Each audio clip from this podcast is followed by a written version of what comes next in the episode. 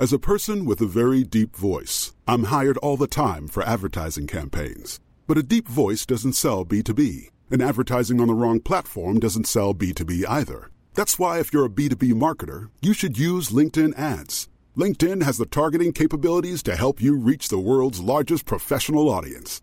That's right, over seventy million decision makers all in one place. All the big wigs, then medium wigs, also small wigs who are on the path to becoming big wigs. Okay, that's enough about wigs. LinkedIn ads allows you to focus on getting your B two B message to the right people. So, does that mean you should use ads on LinkedIn instead of hiring me, the man with the deepest voice in the world? Yes. Yes, it does. Get started today and see why LinkedIn is the place to be to be. We'll even give you a one hundred dollars credit on your next campaign. Go to linkedin.com slash results to claim your credit. That's linkedin.com slash results. Terms and conditions apply. Millions of people have lost weight with personalized plans from Noom. Like Evan, who can't stand salads and still lost fifty pounds. Salads generally for most people are the easy button, right? For me, that wasn't an option. I never really was a salad guy. That's just not who I am. But Noom worked for me. Get your personalized plan today at Noom dot com. Real Noom user compensated to provide their story. In four weeks, the typical Noom user can expect to lose one to two pounds per week. Individual results may vary. Hey, Stuart. How you doing, mate? You all right? I'm splendid, my friend. Good, good. Yeah, you yeah. know how fucking excited I am right now, don't you? Yes. Well, I, yeah. I this was in is, the car with this you. This is number one, numero uno. Yep. The big cheese. The, the big dog. The fucking, the main man. Yeah. We, we went to fucking Manchester. Yeah. And I got to spend the afternoon sitting in the front room of someone from what I regard as the greatest band of all time. And he was bloody lovely, wasn't he? Yes, the man we speak of is Mister Mike Joyce from The Smiths. Not just The Smiths, as you will you will uh, get to hear about. Mm-hmm. Public Image Limited with John Lydon, Sinead O'Connor. He was in... Well, he'll, he'll talk about it, and he'll talk about other bands that maybe you didn't know he was in, and bands that might not even have happened, because he gives you some insight into some some turns of events with the kind of... ins and outs of, uh, of of how intertwined the Manchester music scene was at that point.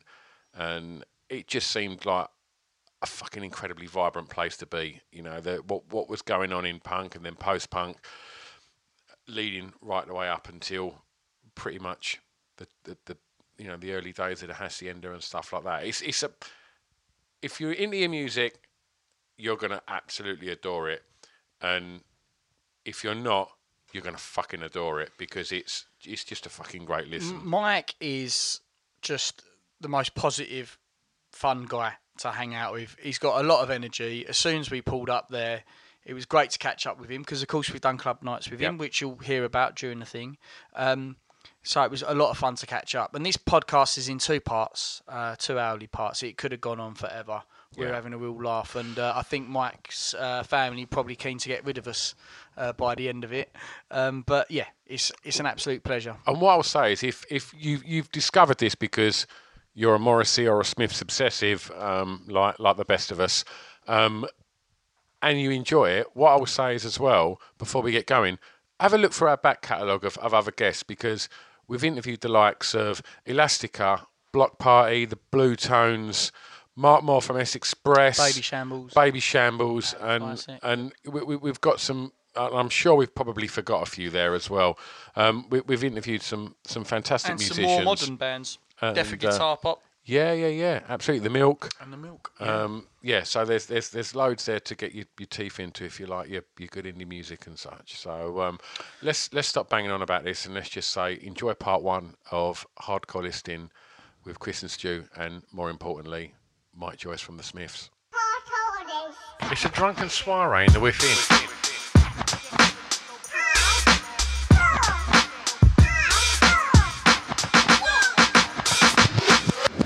Chris and Stu present Hardcore Listing, the podcast. Yeah, well, we we are now recording. Yeah. Um, yeah, so, all right, mate. I'm going to say ask how you are, but I've just, as you said, been in the car with you for four hours, which yeah. was awful. Yeah. Can I just say? Yeah. I, um, I gave you an, an, an education on, on indie music, I think, on the way up here. Yeah, sort of. Yeah. Um, well, given at who our special guest is today, yeah. um, you had the windows wound down, screaming out their songs, crying in the car. Yeah. yeah. Um, so that was uh, that was interesting to watch. And uh, the point when I said, uh, like, the only time I started eating in the car was when you decided to start smoking. And, and then I was like, mate, I'm a, don't smoke anymore. And then you chain smoked for the rest of the journey. So anyway, I'm all right, mate. You good? Yeah, right. I'm, I'm great. This is this is really good. It's a, it's a Sunday, and um, and we've driven up to Manchester um, this this morning. Um, and what what an amazing reason to come to to Manchester. Um, we're sitting in a absolutely stunning house, which is owned by uh, Mister Mike Joyce. Right. Hey, lads, how are you doing? Yeah. Very well, all thanks, good, mate. All yeah. good. Thank you so much for inviting us up here today. It's uh, it's really exciting. We're uh, we're buzzing. Yeah, it's good to see you, man. It's been a while.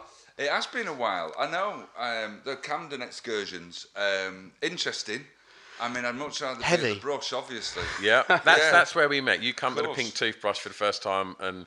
And D J'd for us, and then you was it what part was it the thirtieth party or something? It was the thirtieth anniversary of the club, anniversary. And it was you and Scroob. Yeah, um, yeah. You both which D J'd. Was, which, I mean, I was massively buzzing, but I just thought, I don't know, I, I don't like being on the bill sometimes when it's like, you know, when they're that mega.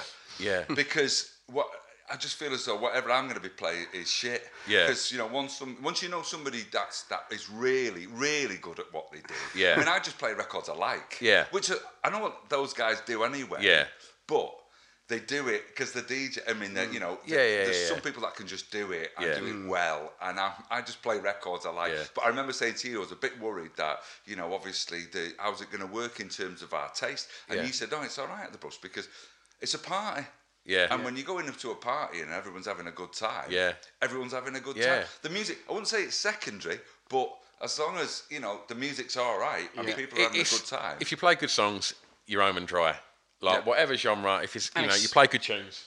It's going off in the brush at the moment as well, yeah, isn't it? It's, still, like it's, getting, still, it's really it's still busy. And, and, you know, we, we've spoke on previous podcasts, like the, the kind of concept of the, the indie nights, it's not as big as it was, you know? Yeah. It was like, you know...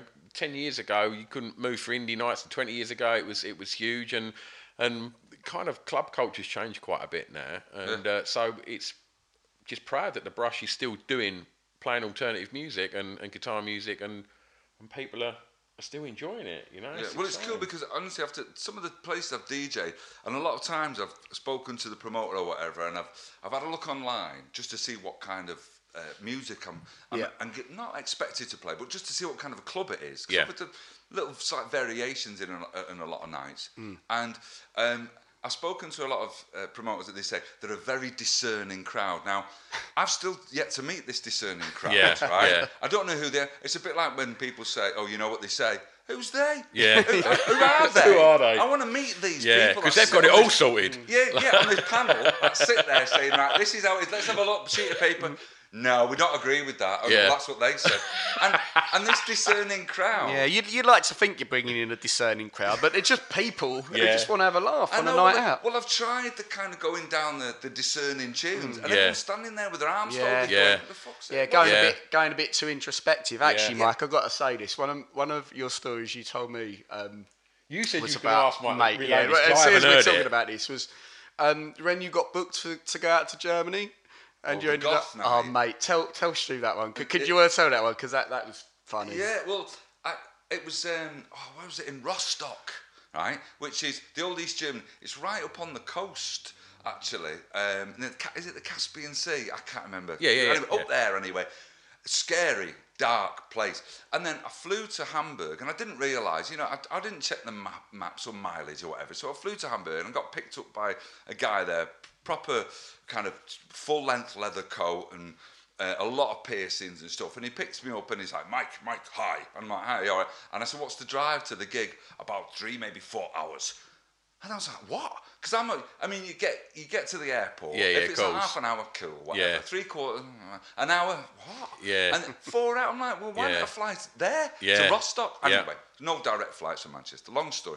So we get in there, and there's me and him, and I'm sitting in the front, and it's like, you know, two and a half hours in, and I'm just thinking, this better be good, man. Yeah. This has got to be a good gig, this, because a four-hour drive isn't right, really. Anyway, yeah. So we get there, and uh, oh, no, before we get there, I, I asked, he, he said, I'll show you some of the, the bands that are on, and he shows me um, a flyer, and uh, on the front there's um, a coffin. uh, uh, uh, all right, and I'm like, right, that's a bit hardcore. And so I have a look inside, and then there's a lot of kind of slayings and kind of pictures of people kind of hanging from trees and stuff. And I'm like, whoa, what's it? Maybe it's just the one. That's one band's flyer. Yeah. So we get there, and uh, I can hear the the, the band, a band that's on, and I didn't, I didn't not know any of the names of the bands. I thought, what? This sounds, it's a bit weird, this. So. Anyway, I can hear pretty hardcore tunes coming, but because it's in a tent and it's a festival, you don't really kind of hear it properly. You just hear the, the cacophony of it. Mm. So I went into my room, and then the guy, I was in a chalet, and the guy said to me, you're doing the after-show party. Uh, I think it was, t- I think it, the festival finished at two, and I was doing two till four, and I was like, okay, cool. So uh, about qu- quarter to two, I kind of get my stuff ready. I've been having a couple of beers, watching a bit of telly and stuff. And I go down, and I and I go in this room, and it is, I look ridiculous because every single person, five, maybe six hundred people in this room, is a goth. Now, I'm, you know what I mean? I'm cool goth. I mean, whatever you want to do is your own thing. But I'm like listening to this music, and it's it's not goth music that I know as goth. Or yeah. Kind yeah, of, yeah. You know, uh, I don't know, Killing Bauhaus Joe, and Bauhaus yeah, yeah, and Siouxsie yeah. or whatever, yeah. or, you know, uh, Sisters of Mercy. This is like, yeah. And I'm like, it just sounds like devil music, yeah. which is the idea. Yeah. So I go in there, and they're not dancing either. Yeah. They're kind of, you know, I mean, Ian Curtis would be looking at it and going, that's a weird dance. Yeah. You know what I mean? they're, they're, they're doing this kind of, it's like it's like they've had the wrist slashed. Yeah. And, or the jugular's been s- slashed. Yeah. And, and they're kind of like freaking out, yeah. Right? But everybody's doing this. It looks like a bit like, you know, when you see a strobe, yeah, and everyone's kind of in the strobe and yeah, doing that yeah, yeah, pretty yeah. weird kind of yeah. catching yeah. The, a, a, a glimpse of them of each. It's like that, but they're all doing that. They're not kind of dancing really. And I'm thinking, what, what, what am I doing in here? Yeah. So I get up next to the D J. He's six foot nine, right? He's got those shoes on that you see yep. in yeah. wherever, and you're like, you get some of those when you're out with your mates. Yeah, they'll suit you. Yeah, you know, it, the, the platforms are about twelve or fourteen inch platforms. Yeah, generally the official attire of anyone that works at Camden Market.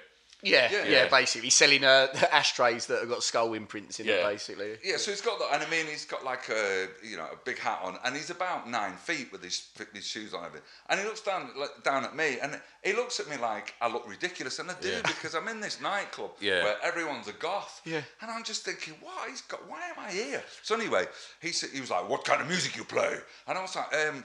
I don't know, tonight uh, I'm going to be a goth D J. Yeah. So I'm thinking, right, bit of Bauhaus, start up, you can't go wrong with a bit yeah. of Bauhaus. So I put this, I, put, I, I can't remember, Bella Goes Is Dead or something, yeah. so I'll stick that on. And uh, everyone just stops, right, doing this weird freaking out that they're doing, and just stares at me. So I'm there, like, looking back at them thinking, I, I, I don't think she's going down that well, really. So they're kind of just staring, and then one by one, they leave the dance floor, right? Just one by one, and then more and more and more, until I've, I've, by the end of the track, every single person, I can't remember, three hundred, four hundred people, every single person has left the dance floor. Wow. Every single... This is, this is every month for Stu. Well, it can't get any worse at this point, can it? It can't get any worse. So I'm thinking, right, okay, a bit of the Banshees, maybe this will kind of yeah. bring them back in the yeah. thrones. Yeah, yeah. No, of course. So then the Boobies... There you, there you get out of jail cards for goth night, surely, aren't well, they? I would have thought so, yeah. but obviously I'm wrong. So then the booing starts, right? And the hissing, and there's a few projectiles start coming past, right? So this guy next to me, luckily he stayed, and he, he says, "It's not going very well, is it?" And I said, "No, no." Because I thought that's how you spoke. Yeah. And I said, uh, "No, it's not." I said, "Look, I'm not going to play anymore, mate. I, I, this is an, a mare." I said, yeah. "You best get back on." He's like, "Okay, fade the track down." So, of course, I'm fading the track down. Of course, he fades us up. And they all get on and start yeah. juddering around again, going, and it's kind of back on. So I walked off and I was laughing at this point. Yeah. I couldn't do anything other than that. Yeah. So the next day I go into the pro- uh, production office, because I've stayed over, of course, and uh, to get me, me, me three-hour drive or whatever, three and a half hour drive, then me flight home. And I go into the production office and the guy's there and he's like, how was it last night for you? And I said, eh, not great, not great at all, mate. Why, what's the problem? I said, well, it's a goth night, man, and it was a goth festival. Why did you ask me? And he was like, hold on a minute. He's going to look at the schedule and he's like, ah, okay, uh, next week we we have uh, this band, James, you know this band? And I was like, yeah. And he's like, and uh, happy happy Mondays.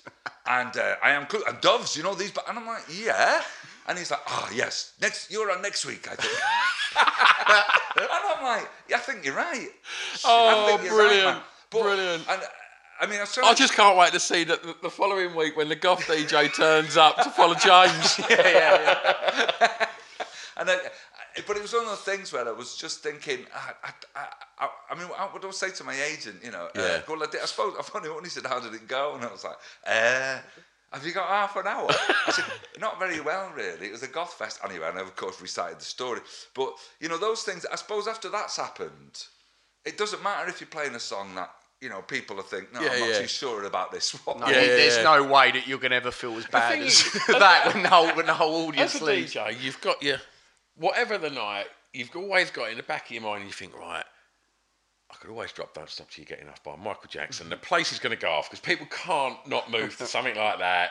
You know, you've got your, your few little, just guaranteed everybody is going to just go, tune. Yeah.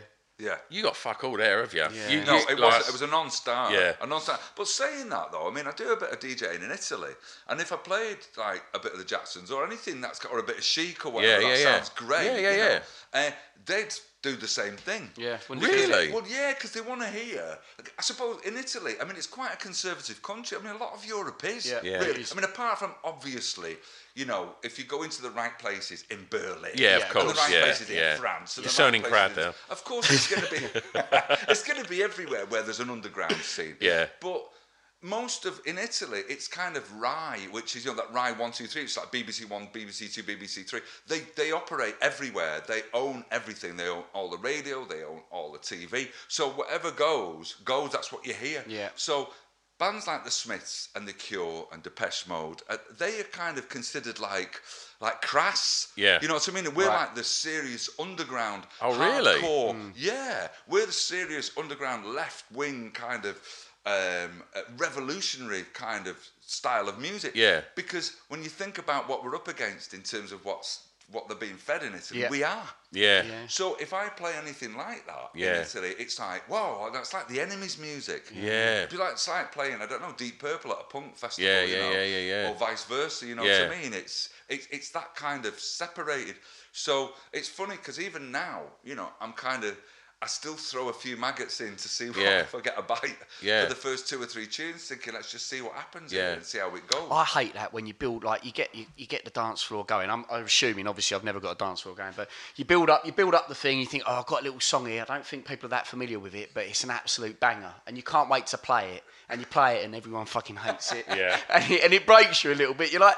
Come on, guys! How do you not know how good this song is? But yeah, that, really that hurts, man. When well, you do I did that. It with Prince not long ago because I had a twelve-inch mix, and I was like, "This is going to be fantastic." Because it's—I mean, because you don't know what it is for about yeah. thirty seconds. It's yeah. just, uh, uh, uh, uh, uh, uh, and it's—it's it's like, what is this? And then it just kicks in with the riff, and I was like, "Yeah!" yeah. And everyone's like, "No!" yeah, yeah. They're like, "We've waited thirty seconds for Prince. Now let's go for a pitch. Yeah. Let's go for a pint." And I'm like, thanks. Yeah. Thanks, man. Bastards! They don't. They don't know how good they've got it. No, that's it. So, right. So, you've got your top five. Yeah. And what, what what's your top five going to be today? Well, it's top five albums because I think one of the things that because when I D J, uh, you know, uh, with Scroob and, and people that are known for certain genres and styles, really, mm. you know, you have got a dance house D J, a dance D J, deep deep trance D Js, punk D Js, soul, northern soul, reggae. Does, they're all kind of going out doing their own things, whereas when I go out, I'm not known for a style of music. Yeah. Yeah. I mean, like I say, in Italy, they want to hear, they, it's got to be indie. That's yeah. the end yeah. of it. It's got to be indie. So, um, you know, when I'm playing kind of uh, uh, I Believe in Miracles by the Jackson Sisters, people are like, I didn't expect you to play right. that, yeah. man. And, and I like that. I like yeah. that aspect of it. Um, my, my, my kind of the tastes are, are varied. But they got, I mean, when I was sixteen, seventeen, it's punk rock. Yeah. Everything yeah. else was rubbish. Yeah. yeah, yeah. Um, because I was sixteen. But yeah, you find totally. when at that age, that's when you find your gang, isn't it? And that's yeah. that, that's yeah. when you like you wear your colours on your sleeve, don't yeah. you? It's yeah. like right, um, you know, and, and probably I know you was drum and bass, but for me at sixteen, I you know, eighty-nine, I just got the Roses and the Mondays and, and, and the Smiths obviously, and it yeah. was like, and then that was it. I was an indie kid. Do you know yeah, what yeah. I mean? And like, and anyone else that weren't an indie kid, I didn't. Uh, that, they weren't. They didn't get me. Do you know what I mean? Absolutely, and yeah, like, yeah. yeah. But you mature and and you end up just picking up genres, don't you? Yeah. That's what I found. Like, um, I think mine was hip hop first, mm. and then yeah, drum and bass. I didn't really really get into indie until I was nineteen, I mm. guess, and then was a huge fan of it. And then you go back through all the bands and whatnot. But I think it's also obviously whatever's going on in music at that point as well. Yeah. You know, if if, if punk was, was happening when you was at the right age, yeah. then, it, I mean, I, I've said on plenty of podcasts we've recorded, I would have given anything to have experienced punk. Yeah. Like, yeah. because I can't imagine what that must have been like. Yeah. Like, because as much as, you know, I, I, my early, sort of my sixteen, seventeens, you know, I've got Acid Ass and, and the Mad Chester, if you want to call yeah. it that, you know, that was all, but guitar music had, had happened to a degree by then, you know, there'd been shocking movements in music, but punk, before that, I just, the thought of, of that, like what, you know, it's, you watch the Bill Grundy show and you can see the contempt for it, and mm. like, and I'd love to have just sort of known what it was like to have been in and around London or, or Manchester or, you know, the big cities and seen like the impact that was having. Like, when we had Mark Moore on the show, he, yeah. uh, he was talking about sort of like his uh, exposure, yeah. yeah, yeah, and that was that was wicked. And just hearing about how he sort of got into that scene, and he was ha hanging out, just bowling up and hanging out in Sid and Nancy's house. No, it was Lydon's. He said he, he would oh, like Lydon, literally just yeah. go and knock on That's Johnny right. Lydon's door, and he'd be oh, like, "I'll oh, yeah. come and have a cup of tea," yeah. and like, yeah. and he said, "But you'd be on a bus," or he said, or, or you'd go up to. Um, Manchester to watch the Buzzcocks, and you'd be on a bus and you'd see a punk and you'd be like, all right, because yeah. you was a punk, yeah. and like, and so there was that kind of mentality that we're gonna get on because we're punks. Do yeah. you know what I mean? And and I think that's lost now. I don't think that exists that much anymore. Like that that kind of not gang, not gang culture, but that kind of, you know. Wearing thing, your colours on your sleeve. Wearing your colours on your mm. sleeve. The only thing that I think is, is heavy metal. The metalers still look like heavy metalers. Yeah. Do you know what I mean? Yeah. And, and and goths. Like, but um, but I wouldn't see someone in a in a looking like they've just been to an indie club and thought like, I'm going to go and say hello because we like indie music. Well, do you know was, what I mean? I think because punk, when it happened, this wasn't about a style of music. Yeah. It was a seismic shift yeah. in the way that society yeah. was. Yeah. Because prior to that, kind of seventy-two, seventy-three, seventy-four, seventy-five, there was no kind of gang mentality. I mean, obviously, there, there was in pockets of it with your Teds and everything. Yeah. And, I mean, of course, there always was, was, but this was kind of... If you look at some footage of people walking down the street in nineteen seventy-three and nineteen seventy-four... Everyone looks like Jeremy Clarkson. Yeah. There's no, nobody's got an identity. Right. Very, very few yeah. people. And that way of kind of expressing yourself, I think it was a kind of revolutionary because regardless of, the, the, you know, liking the music, because the music, a lot of the music wasn't great music. It was just angst yeah. and energy mm. and yeah. anger and frustration about just, not necessarily about anything in particular. Yeah. It was just, uh, just, just wanted to go, just fuck off the lot. Yeah. And a way yeah. to release an energy. Yeah. And when Team I, spirit. Yeah. yeah. Well, when I, I was, I was a, I mean, there was people that, when I got into the Pistols, because I was, uh, uh, I was sixteen in nineteen seventy-nine, so uh, I, I was a bit too young for it, but there was people that were in the Pistols in the seventy-six and seventy-seven, and I was only thirteen, so I didn't really, I mean, obviously I saw it going on, mm. but I didn't really kind of latch onto it. Yeah. But when I was getting into the Pistols, people were saying, you know, oh, the Pistols sell out, not interested, it's over, you yeah. know, because even people were saying that about nineteen seventy-seven. Yeah. And saying, oh, it's all over now, you know, that great scene that we had yeah. in seventy-six, it's gone and it's finished and it's forgotten. Mm. Well, it took a little while to get to the suburbs, trust yeah. me. Yeah, yeah. So when it hit Manchester, as far as I was concerned, and I was, you know, you talk about the thing of walking around, I mean, I'm walking around just as a punk, and people would cross over the road because yeah. they didn't know what I was going to do. Yeah. Yeah. Or, you know, I'd get chased just because of the way that I was dressed, yeah. because of what it signified, mm. because... to nose people up just because of the clothes that you wear, that's quite a, that's quite mm. some feat, that. Yeah. To get people to yeah. attack you in the street because of yeah. the clothes that you're wearing, yeah. because of the music that you like, that showed you the strength yeah. of just of, of been doing that. Yeah. And it took some bottle and, you know, being around Manchester Definitely. and being around anywhere, really. Yeah. Yeah. Um, but some of those bands that were kind of considered punk, like Adam and the Ants, that's one of me one of my faves. Yeah. Definitely my top five. Dirk Wears White Socks. Yeah, when I heard yeah, that, yeah, yeah. I was um it it made me think. It made me kind of muse. I was kind of a bit of stroking my non non existent beard and thinking, what is this, man?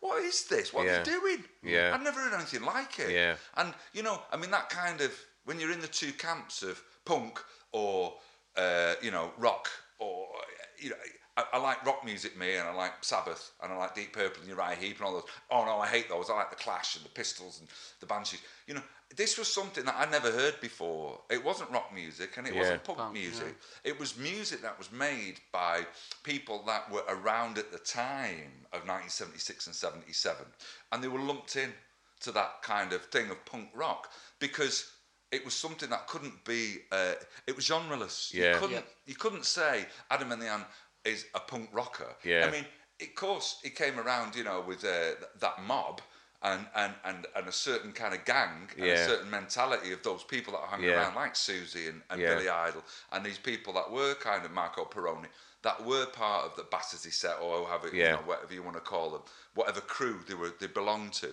Um, then it, they all kind of went off and did their own thing because it happened yeah. in Manchester as well mm. at the Leicester Free Trade Hall when Buzzcocks played. Yeah. You know, uh, Wilson was there, Morrissey yeah. was there, Hookie was there, Bernard was there. People went off. And Mick Hucknall was there. Yeah, Mick Hucknall, yeah, yeah, well, apart from him, yeah.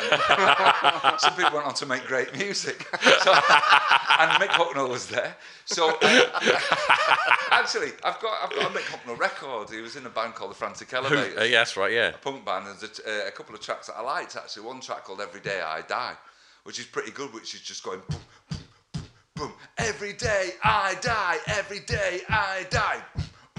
Which is right up there in yeah. terms of number nine. Yeah. Number nine, just to get in your noggin and yeah, just freak yeah, you yeah. out and be like, what's that, man? Yeah. He's just saying that over and over yeah. again. Why fucking not?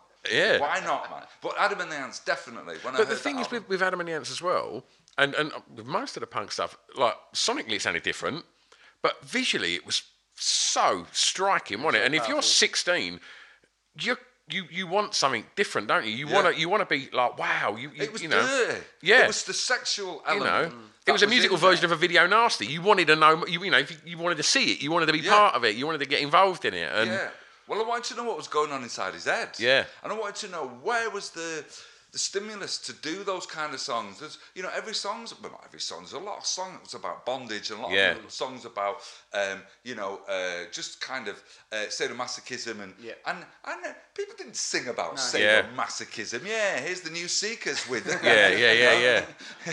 Get his strap, strap my dick up. It's not going to happen, you know. Yeah. And, and, and it was, I mean, obviously, sex is always taboo. And it'll yeah. always be, taboo, especially like you're saying there, you're thirteen, fourteen, fifteen, yeah, sixteen. Yeah, yeah, yeah. Of course it is. It's one of those things that you don't do that, no smoking, yeah. no drinking, no yeah. sex. It's like, right, what am I doing tonight? Exactly. Get some things, go out yeah. and get pissed, they yeah. got to shag somebody. Yeah. yeah. That's the idea because it's you're not supposed to be doing those yeah. things.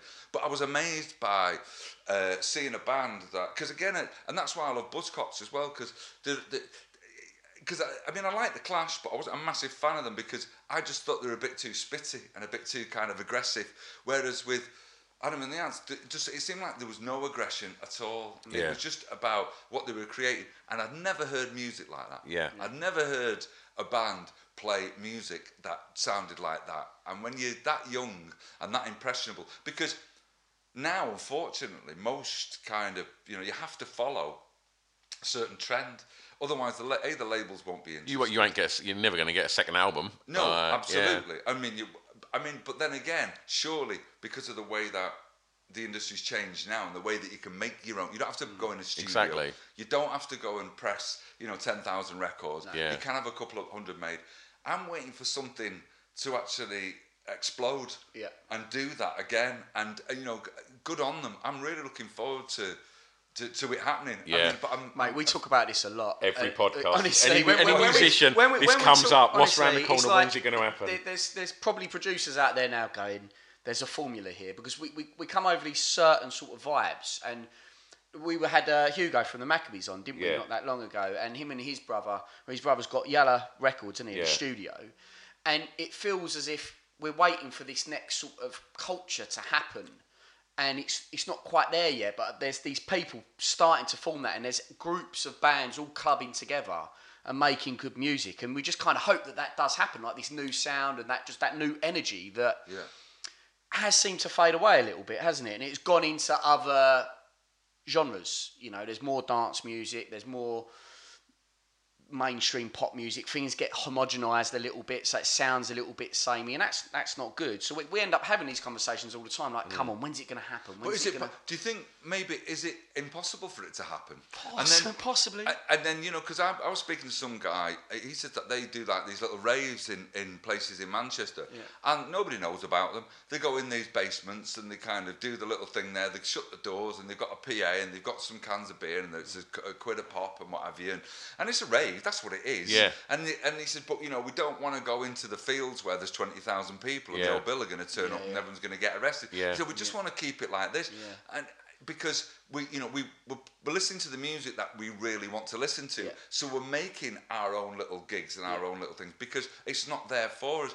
But there has to be a political agenda with it to actually kind of yeah. to kick kick back yeah. against something. Yeah. And I think, unfortunately, not unfortunately, but I, I've got a feeling as though, in terms of that shock value, I just don't think it can come from pop music anymore. Yeah. No. I mean, I remember Morrissey saying a few years ago, uh, you know, ultimately, it's dying. It's yeah. dying, pop music, and, you know, it's in its death throes, you know, mm. now. And I was I was listening to this interview, and I was like, nah. And then I thought, mm, yeah, do you know what? Yeah. I think he might be right. Yeah. And I don't mean, I mean, obviously, he's talking about popular music. He's not talking about pop music. He's yeah, talking yeah, about yeah, yeah. just popular music being for the masses and yeah. being something that we can kind of use. Yeah. That was good and everyone can get behind, yeah, as opposed to, as you say, pop music where it's been commercially made. Yeah, it's just together. fired out yeah, of a speaker yeah. because, you know, when you're in underneath the, the car or at the, you know, in the tes- in Tesco, the way you're at the supermarket, it's just blaring out through the speakers. And, and, it, and it's having that unique characters as well that, that people can buy into, like Adam and, like Morrissey, like Robert Smith, like Siouxsie, you know, and and, and, and people like that, where uh, Jarvis Cocker, like unique pop stars that aren't homogenised like Sears and Lady Gaga's, yeah. that, you know, are, are, are thrust upon you as being quite crazy and out there, but it's not for real. I think no. you, you, you know you, you need to. I think these people need to kind of be found and and, and and the following grow properly, rather than it being YouTube are going to sponsor this new video and you're all going to see it and then you're going to have to like yeah. it. Yeah, because every time you go on YouTube, it's going to crop up again and yeah, again and again. Yeah. I, d- I don't know, it's like people go out their way to, they want to get to Z in, in the mu- musical Hall of Fame. They want to be this finished product, but they don't want to do the start bit and they don't want to just enjoy the music they're making and get into it. And so I think then it's always going to be a little bit more hollow and you're not going to mm. get that originality because you're aiming for something that already exists mm. instead of just doing something you enjoy in your garage with your mates and maybe it catches on, maybe it doesn't. It, it's like you're already planning for success when yeah. really what you should be doing is having fun so, and seeing what comes of it. So can, mm. could, you like to talk about the Smiths? Yeah. Yeah? Yeah. So when you first got together, mm. what was the was there an agenda? What what was... You know, did you just play music because you wanted to make great records? That like, was it, B. Yeah. But then when we did our first interview with I D Magazine, and that was all four of us, and we were in the old uh, management offices in Portland Street, where Joe Moss, uh, God bless his soul, rest his soul, it was, uh, we, he, that was his building, and we were in there, and we were being interviewed, all four of us. And the thing is, this is before, even before John Marr was called M A S S, but it was M A H E R, so... It was, and Never it was Stephen, that. You know. Yeah. It wasn't like, oh, the girl interviewed us wasn't like, I'm interviewing Morrissey here. Yeah, it was, yeah. St- Stephen, you're the you're the singer, right? And she's writing it yeah. down. Yeah, yeah. And a lot of the, um, a lot of the quotes were um, attributed to the wrong people in the finished thing. yeah. Because obviously it's not like, well, Morrissey said that. Yeah. It was like that bloke with the glasses must have yeah. said yeah. that. And and uh, so the interview looked a bit ramshackle. Yeah. And then Morrissey said, I want to do the next one on my own. And it was like, okay, fair enough. You know, you go ahead. Singer does that. That's that's All cool. Right. And it was with um, Dave McCulloch. in a now defunct publication called Sounds. Yep. Right.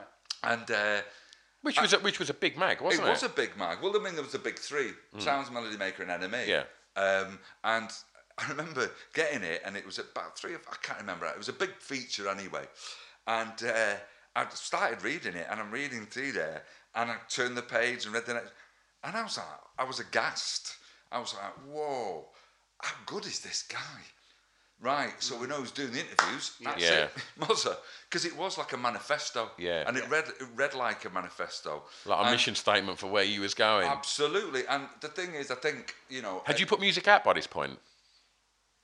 Um, I don't think... Yeah, we had, because I think it was about December eighty-three, I think, when it came out. Um, I, I think we had. Yeah, yeah, we had. But I think it's... um, it's reading it, it was like... It was obvious that this isn't something that you just come up with. Right.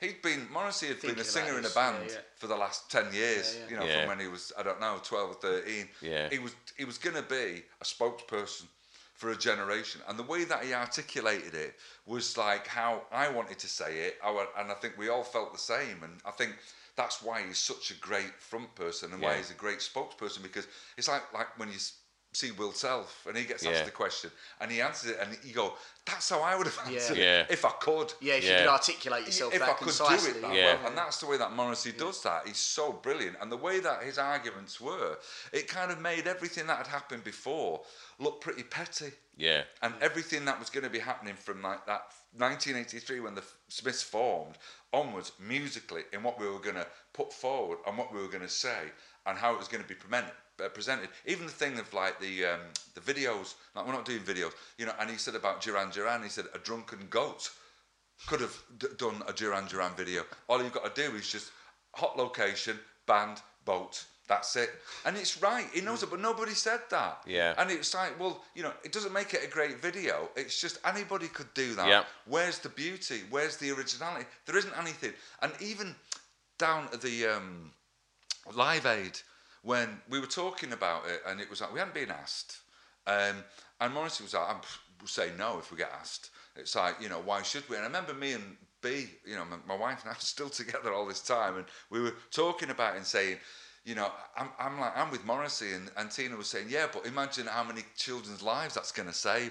And I said, yeah, but Morrissey's argument is, as soon as you deflect the real reason why that's happening, yeah, th from the governments that could solve that like that, why should we? Why should it be down to some woman in Redcar to get her hand in a pocket yeah. and spend seventy-five p on a single nobody really wants to buy to save those children? When if you actually kind of put all that power and anger and energy into the real reason why it's happening is because of the government, and they can stop that straight away. Isn't that a better idea? And we had a terrible head-to-head, -head, me and my missus, about this, because I was like, I'm with Mozza on that. Yeah. Now, those are the kind of things that bands just don't do. Yeah. They don't say, hey, hold on a minute, let's just kind of change it, shall we? Yeah. So that it's like, not kind of trying to help these, okay, we can do, let's say a portion of that should do that. Maybe we should just get in touch with every government and just hammer them and hammer them until they deal with those problems in those countries. And every time there's a famine in a country, I know that they do put a few quid here and a few quid there. No, let's get it so that it's like, it doesn't happen. I mean, you know, let's just provision there so... That doesn't happen, and it's possible to do, yeah. but we yeah. don't do it because there's no solidarity. And that in pop music, that to me... So, solidarity is the word I'm sat here thinking of. Mm. For you, like as a band, like you had a clear clear vision then of where you were going and what you wanted to Morrissey achieve. Morrissey definitely it, yeah. did, yeah. I mean, uh, going back to that, what you're saying there, you know, I, I'm, I, you know I'm, I'm no kind of Tolstoy. I'm not their kind. I'm no Will Self. I'm no Morrissey. I'm not the intelligentsia. I love playing my drums. Yeah. But, you know... I mean, I, I know a good lyricist when I work yeah. with one, and I know a good front person when I'm yeah, working with them. Yeah. And I was lucky to work with some great ones, and Mozza's right up there at the top of yeah. the pile. Um, in terms of his, um, you know, sometimes he'll, he'll nose people up, and he'll get people, you know, uh, the, you know, get the people the wrong way. But the thing is, I mean, even down, I look at Meat is Murder, I became vegetarian yeah. the day we recorded that yeah. track. I was meat, eating meat beforehand, and his arguments was rock solid. Yeah. I couldn't... I, I, I'm not that bullish. I was kind of thinking, you know, well, you know, but what, what about, um, and, um, and if you, I can't argue, I can't argue, because he said, you love animals, don't you? Mm. I said, yeah, and he said, well, why, why, have you seen what happens to them? And, and when he's showing me these things, and I'm like, I didn't know that's what they did. If you saw, if, if you see footage, if you've, if you've seen some of that footage of dogs being skinned alive and, and right, yeah, right, okay, for the dog festivals, and yeah. it's just like yeah, grim. I can't even watch. I mean, no. I know what's happening, I know what they're doing. I can't watch it, even though it's you know just to say, just yeah. to see it and go, yeah, that's cruel. We know it's cruel. I can't watch it, but what's the difference if it's a pig or a yeah. cow or a sheep? There isn't any different. Yeah. I'm not saying that they get skinned alive. I'm talking about the way that they're treated, the way that they're kept, and the cruelty that's there. And it's endemic in farming worldwide. Yeah. And I was just like, you know, his argument there, that's pop music. We're talking about a pop record, you know, something that's so heavily drenched in kind of moral issue. Yeah. yeah. Bands just don't do it. Yeah. Because like you were saying, first first off, I think the shit's scared. Because, you know, as soon as, if you start kind of sticking your head above the parapet a yeah. bit too much and start shouting a bit too loud, they're going to pull the rug from yeah, underneath you. Yeah, you won't be on the playlist, will you? You won't be on the like mainstream playlist. No. You'll just get sidelined. You yeah. need to be singing about going out on a Saturday night, having a drink, letting yeah. your hair down, yeah. right? Or sing about money. Yeah. I find that really weird that that is what, you know, everyone's, that aspirational goal is have money and, yeah. and have a good night out. Don't get me wrong. They're two obvious things that everyone kind of needs in life to an extent, one extent or another. But that is just the storyline of every every pop pop song these days, isn't yeah. it? So yeah, there isn't a political feel to most well, songs these well, days. Well, it's it's because it's suppressed, mm. and it because it's not meant to be mainstream. It's like, I mean, and I've heard Morrissey arguing this case thirty years ago yeah. by saying, you know, we're not allowed to be on there. Why? Because we ruffle too many feathers. Yeah. We tell people how it should be. You know, we tell people how it's. Um, How we don't need that, we don't need this, we don't need those, we don't need you, we don't need the system. We do it in our own way, and we did it in our own way. And people found it shocking and yeah. found it um, a little bit unnerving and uncomfortable with the fact of we could fill a stadium with ten or fifteen thousand people by do it, by having no promotion whatsoever. Yeah. And it was all the people that are involved in all those kind of ways of making those bands big would be made redundant. Because of, you know, just do... if, if and mate, turns out they're not needed. That, that's yeah. not two thousand seventeen, that's nineteen eighty-three. yeah. That, you know, it's not a viral campaign that's, that's, you know, that's gone out via email. It's, you know, it's word of mouth, isn't it? And it's people yeah. hearing your records and going, yeah. I'm into this, I agree with this, he speaks for me, you know, these songs speak to me. And and, and, and that's all board. you need. Yeah. That's all you need. And then get the...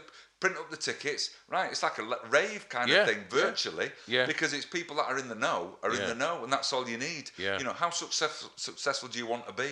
Yeah. You know, do you want, if you're in it to sell millions of records, I think that's a misnomer now. I've noticed it with a lot of bands. They're in it because they want to, they want success. Of course they do. You're not in it in a band because you, you want to fail, but that level of success, like the Robbie Williams and the kind of the take that, I think people are being a bit more realistic now mm. and understanding that. If, as long as you've, um, there's more of a kind of a, a moral crusade, not a moral crusade, but I've met bands, uh, especially from America, where they're kind of quite punk in their outlook and thinking, right, we're just going to, as long as we've got enough money to be able to play the gigs, that's all right. Because they're playing gigs as well that aren't um, uh, licensed. Now in the States, it's a lot harder over there. Obviously, mm. it's over twenty-ones. And they're saying, but they get a lot more money from the venue because it's over twenty-one. And they're saying, well, why should we stop kids that are fourteen, fifteen, sixteen, seventeen, eighteen, nineteen yeah. coming to see us because we want more money. Mm. That's not right. No. So they're playing shows where there's no alcohol served. And it's a it's a, it's it's a great idea yeah. because they don't have to do that. Yeah. In fact, they're, they're, they're losing out by doing that. But they're not losing out because they're giving back. Yeah. So it's not about trying to be number one. Yeah. It's about actually being part of a system that's fair and yeah. reasonable yeah. and kid, young kids come to see it. If you're looking for plump lips that last, you need to know about Juvederm lip fillers. With Juvederm Volbella X C and Juvederm Ultra X C, your lip look, whether it's subtle or bold, can last up to one full year with optimal treatment and no additional maintenance. Find a licensed specialist and see if it's right for you at Juvederm dot com today. That's J U V E D E R M dot com. Add fullness to lips in adults over twenty-one with Juvederm Volbella X C or Juvederm Ultra X C. Do not use if you have severe allergies or a history of severe allergic reactions, or if you're you're allergic to lidocaine or the proteins used in Juvederm. Tell your doctor if you have a history of scarring or taking medicines that decrease the body's immune response or that can prolong bleeding. Common side effects include injection site redness, swelling, pain, tenderness, firmness, lumps, bumps, bruising, discoloration, or itching. As with all fillers, there's a rare risk of unintentional injection into a blood vessel, which can cause vision abnormalities, blindness, stroke, temporary scabs, or scarring. For full, important safety information, visit Juvederm dot com. Millions of people have lost weight with personalized plans from Noom, like Evan, who can't stand salads and still lost fifty pounds. Salads generally for most people are the easy button, right? For me, that wasn't an option. I never really was a salad guy. That's just not who I am. But Noom worked for me. Get your personalized plan today at Noom dot com. Real Noom user compensated to provide their story. In four weeks, the typical Noom user can expect to lose one to two pounds per week. Individual results may vary. Hey, I'm Ryan Reynolds. At Mint Mobile, we like to do the opposite of what Big Wireless does. They charge you a lot. We charge you a little. So naturally, when they announced they'd be raising their prices due to inflation, we decided to deflate our prices due to not hating you. That's right. We're cutting the price of Mint Unlimited from thirty dollars a month to just fifteen dollars a month. Give it a try at mintmobile.com slash switch. forty-five dollars up front for three months plus taxes and fees. Promo rate for new customers for limited time. Unlimited more than forty gigabytes per month slows. Full terms at mint mobile dot com. I think it was, it was Pearl Jam, I think, in maybe fifteen years ago, took C-Ticket, was it not C-Ticket, um, Ticketmaster to, to court. Like, it was a huge court case, and and refused to, to go via them because they were ripping their fans off. Right. They thought the money that they were selling their tickets for yeah. was unjust, and said, like, you know, we no, we can do it ourselves. And, like, and literally, I mean, Ticketmaster, I think's the biggest in the world. I think yeah, that's the, yeah, probably, the yeah. daddy. And they were like, no, nah, you know, people can't afford to come to our shows. So what's that about? And like, we're like, no, nah, we, we, we don't want no part of you. And there was a massive court battle, and then they just done it all themselves after that, which is fucking incredible. It's still you know? a massive problem. But the all ages shows as well, that that really cracked through over here about ten years ago, and it was a lot to do with the kind of the the, the, the kind of the uh, it was, Libertines was was a big thing for that. Like, I think the Libertines were like all ages shows and right. things like that, and it become quite a thing. And what they do is two shows as well. In, in like in some of the small like Camden like venues mat- and that, all, all style matinee. All like yeah. literally yeah. do a matinee yeah. and do an all ages one in the afternoon, and then in the evening like an eighteen plus, which is which is great because you know if you're fifteen and you want to go and see a band, like well no you can't. Yeah. Like, and it's like, well, well, well, I think you know I think maybe I'm being uh, you know not sceptical, but I think you know I can imagine some bands thinking let's go for the kid pound. Yeah, you know what I mean. Maybe again, maybe I'm being a bit sceptical, and they're just thinking, oh, maybe that, obviously yeah. the bands that aren't that, just thinking like you're saying, like the mm. Libertines and mm. like the bands that I'm saying. There's a band called Health actually from uh, No Age, another band as well from uh, from the States that did that. Um, but because they played, if a if a small cafe, vegetarian cafe or vegan cafe or whatever was shutting down because they didn't have money, then they go and play a gig there, and it's free, and all the money rather than paying for the gig, it just goes into the coffers for them. To kind of carry on that kind of thing, it's a bit kind of underground. Yeah. But it's they're getting to play the music because they're enjoying playing yeah, the music. Yeah. People are getting to see them of all ages because they want to go and see them. They're yeah. making sure that this place stays open and yeah. just kind of in a more of a kind of communal thing really, and making sure that everybody's yeah. looked after rather yeah. than doing it just for the dollar. Yeah, it's and human, isn't it? It's more human. It's like it's perfect. It is. Right. Well, for that moral, you know, to feel good. In a moral way, you know, and just even if, even if it's something small, you know, that's not, you know, not going to change the world or anything, yeah. but you feel a little bit better. And I remember when, even when the Smiths were playing, and again, it was a small thing. I'm not talking about morals here, but you know, we, we never play with a barrier. Yeah. Get rid of the barrier. Right, right. What's the barrier for? You know, it's not there to protect people. I mean, obviously, if the stage is two feet high, we don't play there. Yeah. You know, that's just dangerous. Yeah. yeah. But if the height of the stage is of a decent height. You know, where people can rest on it or people can, you know, still see above it, then we had no barrier. That, and we stipulated that because what else, you want you want to feel people, you want people at the front. And we never played with a barrier. And it's something that, you know, it's there, they say it's to stop, you know, it's people like, you know, get on the stage. Did you get many of them? Did you get many oh of that stage God. invasions? Uh, uh, and yeah, we like did. I mean, we, I've never seen, yeah. I mean, we did I, unfortunately I never got to see the Smiths, but I've seen Morrissey a lot. And the early Morrissey gigs, I've never seen stage invasions in all the years I've been in bands and put bands on. I've never seen anything like what I saw at Morrissey gigs. Like the, the whole thing was to get on stage and, and, and touch Morrissey. Yeah, that it, was the thing. Yeah, I mean, they got to be a bit fashionable because I remember yeah. when we first started, there obviously there was none, and yeah. then as we kind of went on, it's it sometimes there would be, but the thing is, it was a good humoured thing. Yeah. Everyone was diving on the yeah. stage. It was not during the gig; it was at the end of the set. You know, yeah. the encore, whatever. And I'm going to get up and have a bit of a jam and yeah. a bit of a play and have a laugh. And you can tell just looking at people's faces yeah. when you're playing.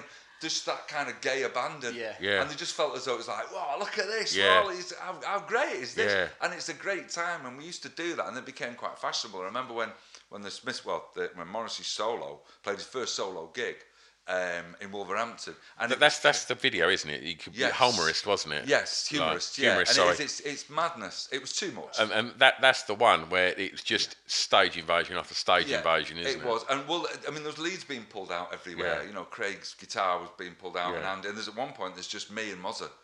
And it's just, you know, drums and vocals. Yeah.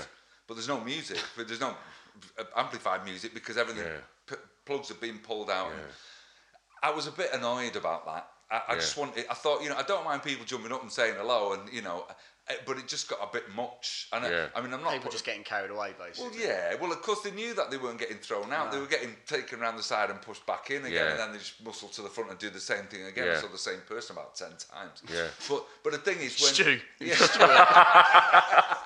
That's where I recognise you from, mate. Oh, I recognise that strap but, T-shirt. When you see people... You know, th- th- getting, I can I can understand it from a Beatles perspective. I'm not saying it was anything like that. You know, I'm not mm. saying it was that mad. But I could imagine that if you can't hear yourself play, yeah. it doesn't matter what you're playing. Yeah, you can sing anything. Yeah. You can just play anything. yeah. It doesn't matter. Yeah. People just come to see you, and people. Yeah. It got to that point where it was like I felt as though people had just come to see Morrissey yeah. Yeah. and get on stage and touch him. Yeah. And, you know, I mean, it's that, you know, we were trying to play behind him. Yeah. We were trying to make it sound pretty good. Yeah. But it just felt as though that was compromised because of people just jumping on and going mad. Yeah.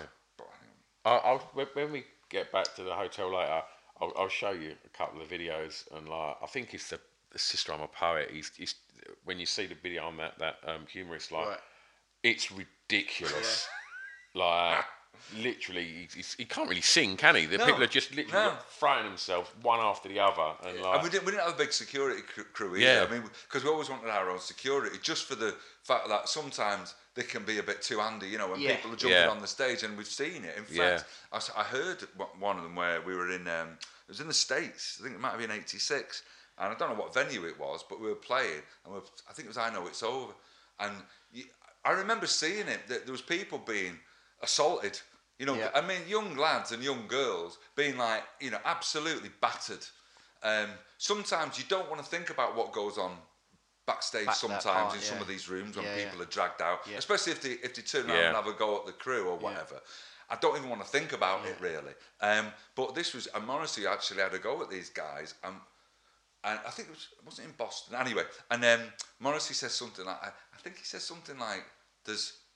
There's, there's ten thousand of you, there's only twenty of them, meaning security guards, and it kicked off. And it was, it was absolutely... Wow.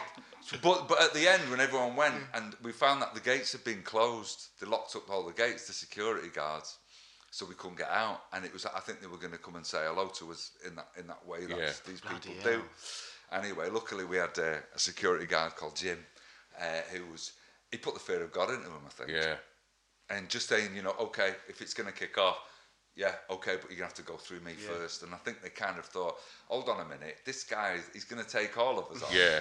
What's he know? What the, what the, yeah. How handy is he? Well, yeah, what's yeah. he prepared to do? It, was like, he put, it wasn't the size of the fight in the dog. Yeah, you know, yeah, yeah. The size of the dog in the fight, or whatever, the other way around. So he was, yeah, it was like, well, hold on a minute. He just, because he was only a small yeah, guy. Yeah, yeah, But he was, yeah, terrifying. Yeah. And they were like, anyway, they opened the gates and they let us out. But, you know, that kind of...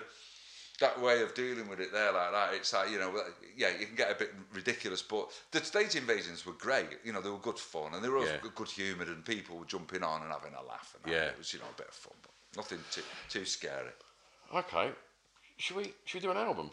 Let's do an album. Let's yeah. do an album. Yeah, right. yeah, yeah, yeah. What do you want to kick it off with, mate? Okay, well, I mean, obviously we talked about Adam, Adam and the Ants. And the Ants. Uh, I think, um, I mean, uh, Juju's definitely in there from the Banshees. I think it was, again, it was another album that I, I, I'd, uh, when I heard it, I uh, I'd not heard anything like that before. Again, you know, I mean, part of the Bromley contingent when she was being a punk, you know, and, and it was with her and Sid and all those kind of things, just kind of messing about, really, and just trying to be, uh, as, uh, just doing her own thing. It sounded very punky, and, and, and it was. Uh, uh, but when Juju came along, you know, I don't even know whether it's the first album that she did with John McGeoch or the only album. I'm not sure, but I know that it's definitely on the album anyway. And uh, it was Budgie on drums. What a combination. Yeah. Um, again, it's that, that sound. That, I'd never heard guitars played like that before. I'd never heard... Because I just heard guitars go... da-da, da-da, sounded like a guitar. Yeah. The guitars on that album... I, I, I, I thought they were keyboards. I wasn't too sure there was a keyboard yeah. element in it that had been kind of manipulated yeah. into the sound. And only two years ago, I was in Berlin and I bumped into Budgie, the the drummer from uh, from the from the Banshees as well, obviously, kind of loads of other bands. And um, and he said, yeah, it was it was McGeoch. It was just he just played How guitar, plucking it, yeah, like yeah. just like I'd never seen an yeah. it, it, like a like a harp. He yeah. just kind of manipulated the sound. Mm. And it was incredibly uh, uh, unique, mm. a sound, and uh, and and and Siouxsie on that album as well. She sounds fantastic. But I suppose when I'm looking at these things, like like with the the Ants, Adam and the Ants, and Dirt Wears White Socks, and this, I'm always looking for something that isn't, a, you know, kind of standards. Yeah. Yeah. You know, like a band that's good at what they do. You yeah. know, like uh, you know, because I always think about. I always say U B forty because I think, you know, U B forty, they sound like U B forty, don't they? Yeah. And they'll always sound like U B forty. They're not going to come out with, like, uh, every day I die. Yeah. Are they? They're not going to no, come out with something no. like that. They're not going to kind of, or like, a, you know, Velvet Underground or like a number nine. Yeah, number, yeah. They're never going to come out with something that's like, what's that? Yeah. What the fuck are you doing? Yeah. You t- they're, off, they're, they're off the tits. Yeah. They've got to be. They're always going to be. That's what they're going to do because they're yeah. great at it, man. Yeah. And they're massively influenced by a lot of ska and a lot yeah. of because that's what they do. I mean, it's a bit like I got to see, you know, Aswad or Steel Pulse and coming out with like, what do you think of? Yeah. yeah. They're not, are they? No. They're going to be kind of chilled and a Mac yeah. spliff, and we're going to have a bit of a tune yeah. and kind of go for it. Same with the speed metal band, yeah. you know. You know, that that's what they're going to do. They're yeah. not going to come on and be Sunday yeah. morning. Yeah. It'd be like me at the goth. That's all I was thinking. They're going to start getting pelted on. And when I listened to that, I was like, what's that? Yeah. What's that? What's he doing there? Did what you I... did you see that U B forty documentary that was on about a year ago? No, no, no. Man, that's crazy. Why, why, why? why? Just, they're, they're brothers. Right, yeah. And they're at each other's throats. And they've, oh, right. they've, and they've both what, got... What, is that surprising to you? Like, no, Never but, heard two brothers in a band going for each other. No, no, no. But, hey, revelation. But they've, but they've both got bands called U B forty. Oh, right. Oh, right. I see. Now you mean. And like, yeah. Oh, right, cool. I thought you meant just like over the no, years. No, no. Like, I mean, oh, right. I, I I think the, the first U B forty album's great. Right, yeah, like, yeah, yeah. You know, and uh, well, I lost the interest. So they're at loggerheads, are they? Well, they don't talk. I think there've been lots of legal wranglings and whatnot, and but they're both touring. Like Ali As Campbell, U B forty. You've got Ali Campbell's U B forty, right. and I can't think what the brother's name is. Mister Campbell, someone Campbell. But then they've found their younger brother that wasn't in the original U B forty, who sounds like Ali, that doesn't talk to Ali, that has now joined the other Campbell brother, and he's singing in their U B forty. So they're both touring. Bananas. It's fucking crazy. Do you reckon there's people who go out there to check both of those gigs? Like, yeah, probably. Spies, maybe, for me. Well, like, well, I've seen, I saw the Undertones. Well, I thought I was seeing the Undertones yeah. a few years ago, and I went there, and it wasn't Fergal Sharkey. No. It was a geezer. I mean, I thought he, all he had to do was put his hand on his throat and yeah. like, nah, better back because it's like, he's just trying to sound like yeah. Fergal Sharkey. Yeah. Now, if it's, you know, when you go and see like a band, like a, a, a tribute band, fair yeah. dues, right? Yeah. Okay, dress like the band, sound yeah. like the band, more the better, really. Yeah, yeah that's, that's, what, the idea. that's what you've gone for, but right? But when I've gone to see the Undertones, I'm going to see, I thought it was going to be Fergal Sharkey yeah. yeah. singing in it, man. You know, unless it says, you know, they're called something else. Yeah. Well, obviously, the guy, I don't even know, I think it might be the guy that, um, that, that Petrol Emotion. That's it. Because he was the yeah. guy, wasn't yeah. he? He was the guitarist. Yeah. So he must have the... Because he, he was in the Undertones, wasn't he? And then yeah. we split... So he must... Because he was still in it. So he must have the, the name. Yeah. Obviously, the Undertones. And obviously, Fergal Sharkey can't stop it or can't be asked or yeah. whatever. Mm. Or is not bothered. Yeah. Uh, you know, he's probably said... all my blessings. Fine, yeah, go, you know, go ahead. Because obviously it was like the Jam, you know. I mean, they, they, you know, with the two lads that went out without Paul, um, Buckler and and um, Rick Bruce. Uh, whatever he's called, uh, Foxton. Foxton, yeah. They couldn't go out and do that and call themselves the Jam. Yeah. I mean, what would it matter, really, you know? But obviously, it does to c certain people yeah. and stuff. So they were they weren't having it. But that thing about the. But uh, he's joined a tribute now, hasn't he? Yeah. Well, well. Does he play Not the Jam? That's it. That's it. Oh, the, not the other Jam. Yeah, Not the Jam. Something like that, isn't it? And, and is, yeah. it's not. Is it Foxton that's in it? It was. Or? Well, it was both of them. It was Rick Buckler and Foxton. But Rick Buckler left, and uh, I got a call actually. Asking me if I fancied it, I was like, no, not really. Uh, I think just because, well, yeah. I mean, if it, if, hey, if it was Weller, yeah, yeah, and Foxton, and they asked me, look out, move, yeah, yeah, you know, of course, yeah. I mean, it's. I think sometimes with something like that, it's. I don't like going back like that. Yeah. I don't like going back to a time where it was. Yeah. I don't mind. I wouldn't mind kind of taking something that's been and changing it and yeah. making it and screwing it up a bit and changing its mm. its face a bit and, mm. and kind of dressing it up in some different clothes and bringing it out. Well, that's but, interesting you say that because we, we was talking. I can't think who it was. What guest did we have? Where um, uh, Mark Morris from the Blue Tones, right? Yeah. And um, and they were playing. Uh, a thing called Star Shaped Festival, right. which is lots of the kind of Britpop era bands. I think it was Sleeper and like oh, and, and Blue Tones yeah. are playing. Yeah. And I sort of said like, "Great nostalgia fest," and he went, oh, "I don't like that word." And I went like, "Oh, okay." And I said, and he, and he sort of explained that it, he can do it now because the Blue Tones are no longer a band as such, and they're not in regards to a creative force. They're not writing. Yeah. So he said, "I can go back comfortably and play them songs and put myself in that that role." And then we got chatting about. Have you, like, and, and it was, um, who else was it we, we mentioned about going to see um, the Stone Roses? Um, did, did, did you go and see the I Roses? Did, yeah. yeah, I did. Like, I saw them at the, at, uh, at the Etihad and uh, it was Adam Firesack. Heaton right. Park as well. That was the first set of gigs, yeah. And and because I have no issue with that. For me, I've when the Pixies come over, I watched them play Doolittle. When yeah. Jane's Addiction come over, I watched them. And, and, and I go back and I watch that album because it reminds me of a point in my life yeah. where, you know, I loved that that music and it said something to me. And yeah, you want to hear it again? And, yeah, and I, and I just want to go and see. Sometimes it might not be quite how I remembered it, but, you know, and, and, and the Roses, to me, um, I could think of no better, and I mean this in the nicest possible way, I could think of no better karaoke experience to ever go to because you're seeing something that's so made such a dent on you personal to and you. You're sitting there yeah. with loads of other people that it means exactly the same thing to and you're singing every possible word at the top of your lungs. Yeah. I think it's great. Like, you know, I don't think nostalgia is a, a bad thing mm. at all. Do you know, but you know the problem that I've got with it is, I, I mean, li audio, you know, listen, the, the actual sound, yeah, cool. You yeah. know, I think the problem is, it's, for me... I, I, I, it's it's everything's different. Everything is different, and I know it is. And, yeah. and you know, trying to go back and recreate it. Yeah. That's the thing that kind of makes me. Because it's been, it's gone. Yeah, Let's I just feel uncomfortable yeah, with yeah, it. I yeah, don't yeah, get yeah, angry. I'm yeah, not yeah, like yeah. you know, fucking shut it. What are you doing, yeah. you dickheads? yeah. it's, I'm just yeah. kind of. I don't. I, it, it feels. I mean, it was like even when I saw Buzzcocks and Devoto came on because they they did like two sets. In fact, they did three sets. They did.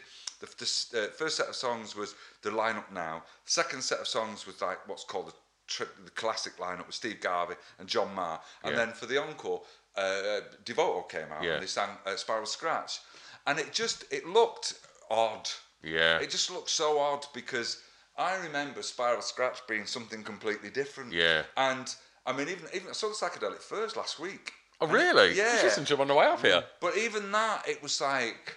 It just looks a bit odd. Yeah. It looks a bit odd. Um, and and there's so many... Uh, even seeing what do you mean? Like, they look older and... Yeah, and they like... are, because it's not the same. Yeah. It's not mm. the same. But the Roses still look cool. Do you yeah, know what I mean? Roses, see, the Roses, I think, are the only band that I've seen that I can dig it. Yeah. It's because I saw a magazine as well. I mean, obviously, there's no McGeoch, but the guitarist did a sterling job. Yeah. But it just... It wasn't magazine. Yeah.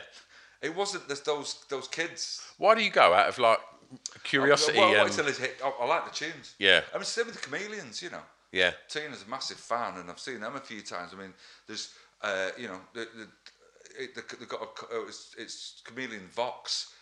you know, because obviously because of the legal issues yeah. and what have you and, and, and stuff. But it's just Mark that's on his jack, really, the original member. But it, in terms of the, um, the it, it's it, I, I don't like going back.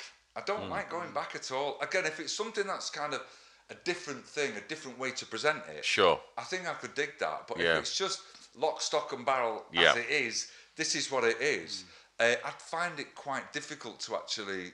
I find it difficult to see. Yeah. And I know there's loads of people, because me and Tina, every time we've gone to some of these gigs where it's, it is kind of them, yeah, yeah. we have this kind of discussion every time on the way yeah. home. And I'm like, I just, I'm just not comfortable it's not, with it. Because it's not zeitgeist. It's not got the urgency it did when it got made, and it was part of a thing then, and now it's not that now. You're kind of looking back, so you mm. don't have that same energy, because it's not, it's not exploding as it was. You're yeah. kind of reflecting back on it.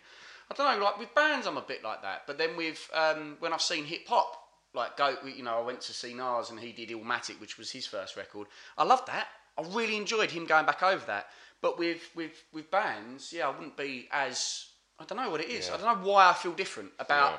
bands and hip hop. It's right. a straight, I don't know what mm. it is. I don't know if it's because of the live element of it. But, yeah. I, but I think no. it's also, you know, when you when you are sixteen and you're seeing something and you kind of, You, you're genuinely shocked. Yeah. yeah but you know, yeah, rather yeah. than thinking, oh, I like them, yeah, they're pretty good, yeah. you know, all right, I'll go out and buy one of the records. It's, yeah. it, you, you walk away and you're walking home just thinking, puzzled, like, why do I feel like I'm, yeah. I'm in love? Yeah, yeah, you know, yeah, yeah, why yeah. do I, why have I got that same feeling like, yeah. you know, I found something that's just turned my head completely. Yeah, yeah. It doesn't happen that often in your life. Yeah. But when you're young and when it happens, you're massively kind of influential by those things around you. Totally, because yeah. you haven't had those experiences yet. And as no. you get older, it gets harder to have that, doesn't Absolutely. It? But when you're, when you're like between like thirteen to eighteen specifically, especially with music, there's loads of bands that yeah. I was like, oh shit, like you say, it does it does pique your interest, yeah. doesn't it? You're like, I'm experiencing this for the first time. Yeah. And lyrically and musically, it starts teaching you lessons about life, yeah. doesn't it, in ways? And you're like,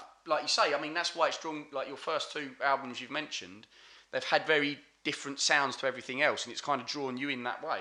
Well, it's drawn me in in, in, in the way that I was... Um... Well, you were obviously shaped by them at that age. You know, musically, was it? Did it yeah. have an impact on, on you know, you, you was drumming...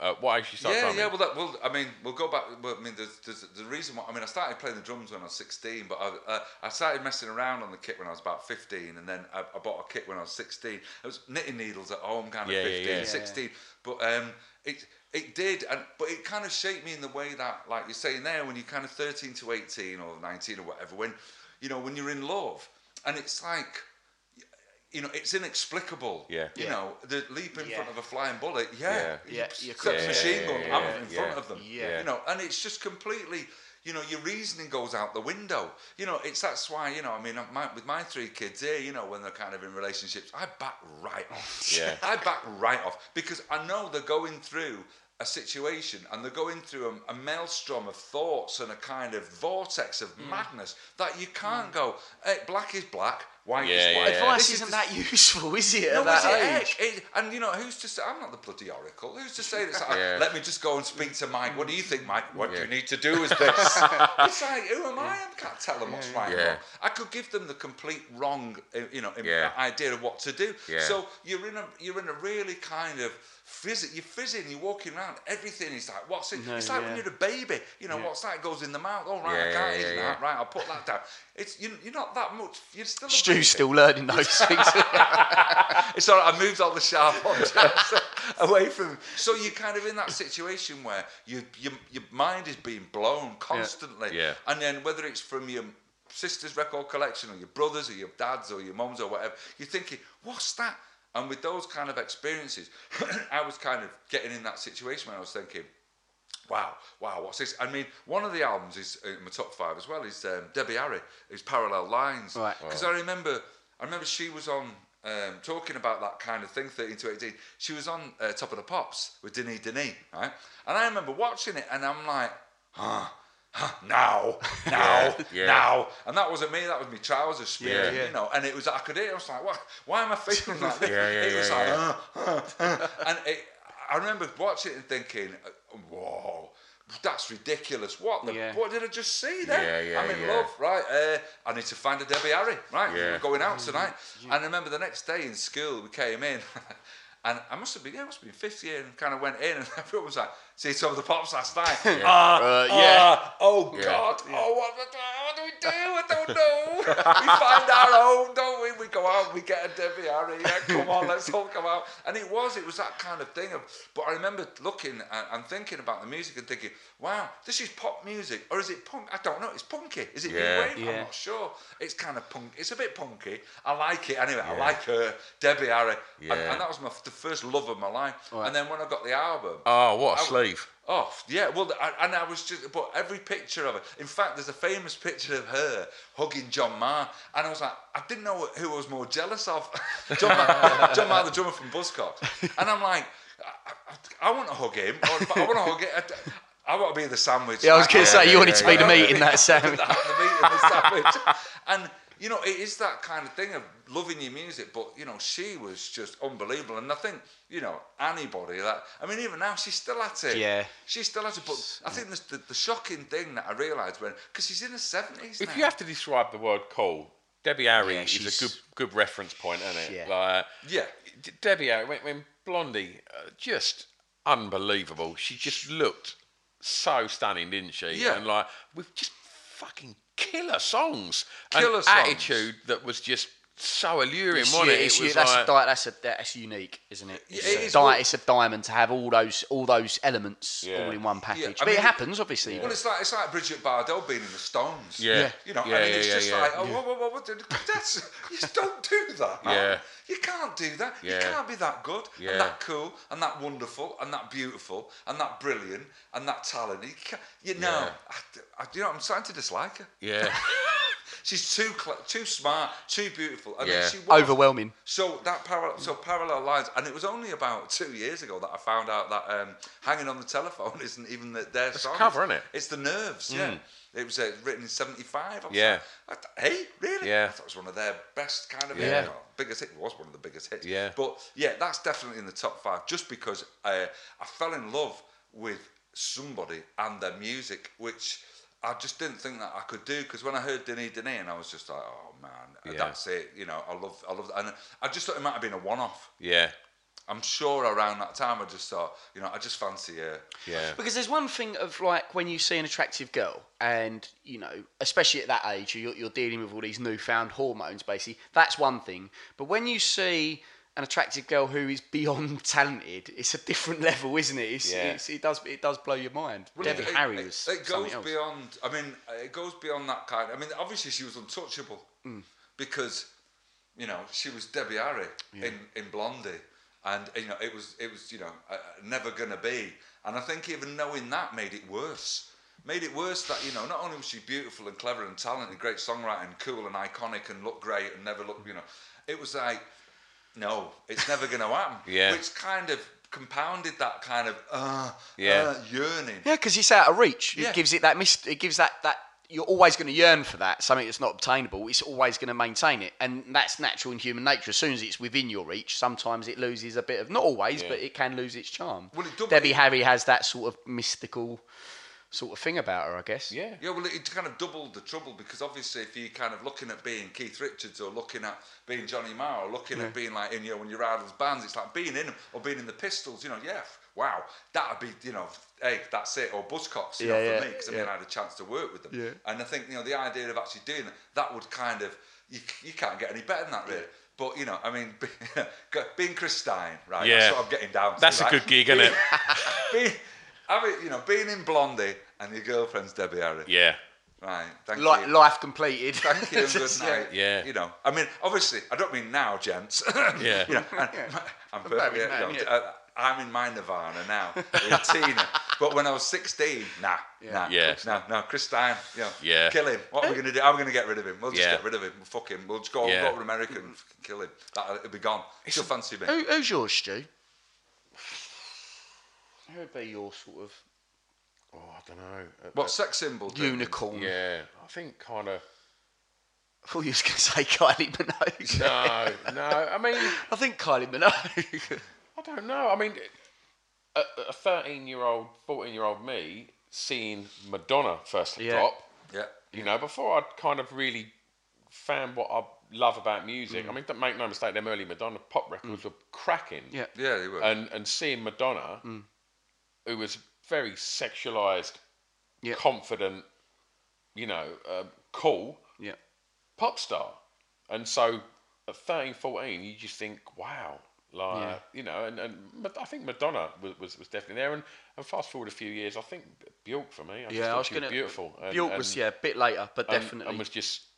Made no sense. It was like, you're beautiful when you make this amazing music that sounds like yeah. nothing else, and yeah. like, and you, you know, Bjork was.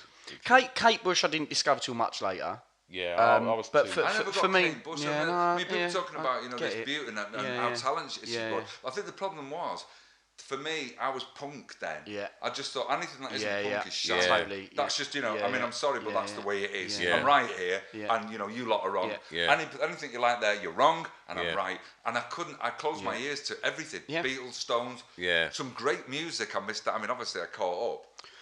You do that though, don't you? You go back. I, f I find myself listening to stuff in the car now. It comes on the radio. I'm like, if I was fucking sixteen and this came on, I wouldn't have the windows down yeah. singing along to it. yeah. Um, but mine would have been mine would have been probably like Gwen Stefani at like fifteen. Yeah. Like when they released Tragic Kitten, I remember seeing videos of her. She was she's insanely beautiful, and she has this voice that sounds like she's singing with a mouthful of fruit. It's beautiful.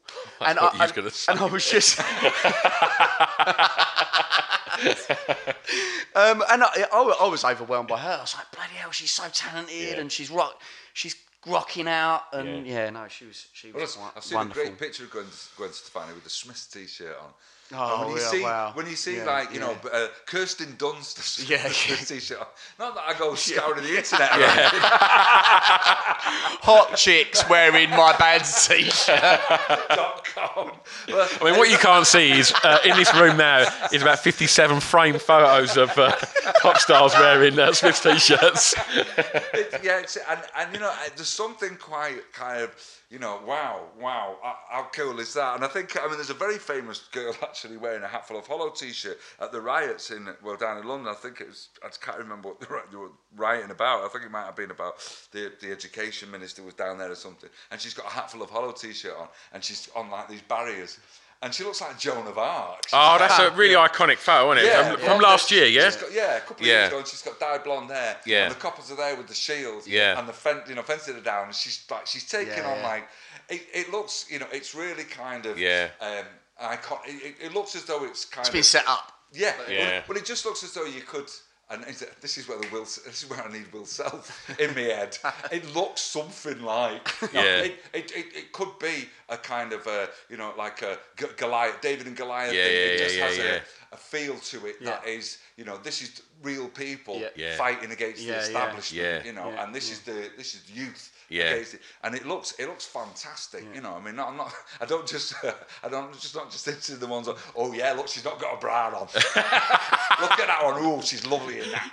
But yeah, I mean, you know, people. I think any anybody that I see famous, even when they're citing like a, like in the Smiths, apart from people obviously that I don't like, when people that I don't like, and you know, whether it's political or whatever, talking about how much they love the Smiths, and it's like, oh, mm. God, really? No, I, I don't believe you. Really. I think you're yeah. just saying yeah. that to yeah. be honest, because it was not, it wasn't for you. Yeah. So, you know, it, it, the music that we were doing was yeah. the people that got it and yeah. the people yeah. that were into it and the people that appreciated it. Yeah. It's not, yeah. It wasn't really kind of yeah. people like you, yeah. horrible people like you. Yeah. But when you see kind of quite successful people like citing the Smiths or kind of t talking about it, like when Jeff Buckley covered the Smiths, it's like, whoa, yeah. you know, Jeff Buckley. Wow, that's that's Smiths amazing, fan. Isn't it? When you get, but also because it's out there, anyone can grab hold of it, isn't it? Yeah. So you're kind of like, no, I don't want you to, you can't like it because yeah. as you say, we didn't write yeah. it for yeah, you. Yeah, yeah, you can't. Don't try, of... don't try and fly our flag. Yeah. yeah. Unfortunately, you know, you get the, the greats like Buckley doing it. It's amazing. It's a yeah, it's a it is. It's, it's something that you can't really. Uh,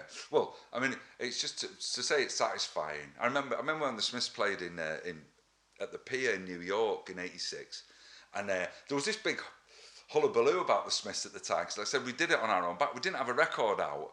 Uh, we did, but it, it didn't get in the top one hundred. You know, it just because they didn't know what to do with us. Yeah, they right. didn't know how to promote. You know, because we wouldn't do all the malls and the kind of mm. you know up at seven A M doing all the radio. It's like no, we don't want to do that really. Mm. To be honest with you, we just want to kind of play music and yeah. we want to do what we want to do.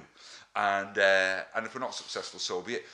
that's like what? An, an anathema, you know, they can't understand that mentality. Yeah. So we, we were just kind of pushed to one side. I remember Tears for Fears had um, Songs from the Big Chair. Mm. And that was like number one, number one in, in the Billboard charts in the States. Mm. That's a big album. Nice. Mm. Yeah. No matter where you are, you know, no matter where you are in your career, you have a number one album in America. Yeah. That's a lot of albums. A lot mm. of people are yeah. buying your record, and we were selling out venues bigger than them. Yeah, and the, people Jesus. couldn't understand that. But it was like, well, what? How, why you do? How yeah. can you do that when you're not playing the game? They didn't yeah. say that, but that was pretty much what they yeah. said. Yeah. And when we played at this place, the Pier, uh, Anita Pallenberg turned up with Mick Jagger.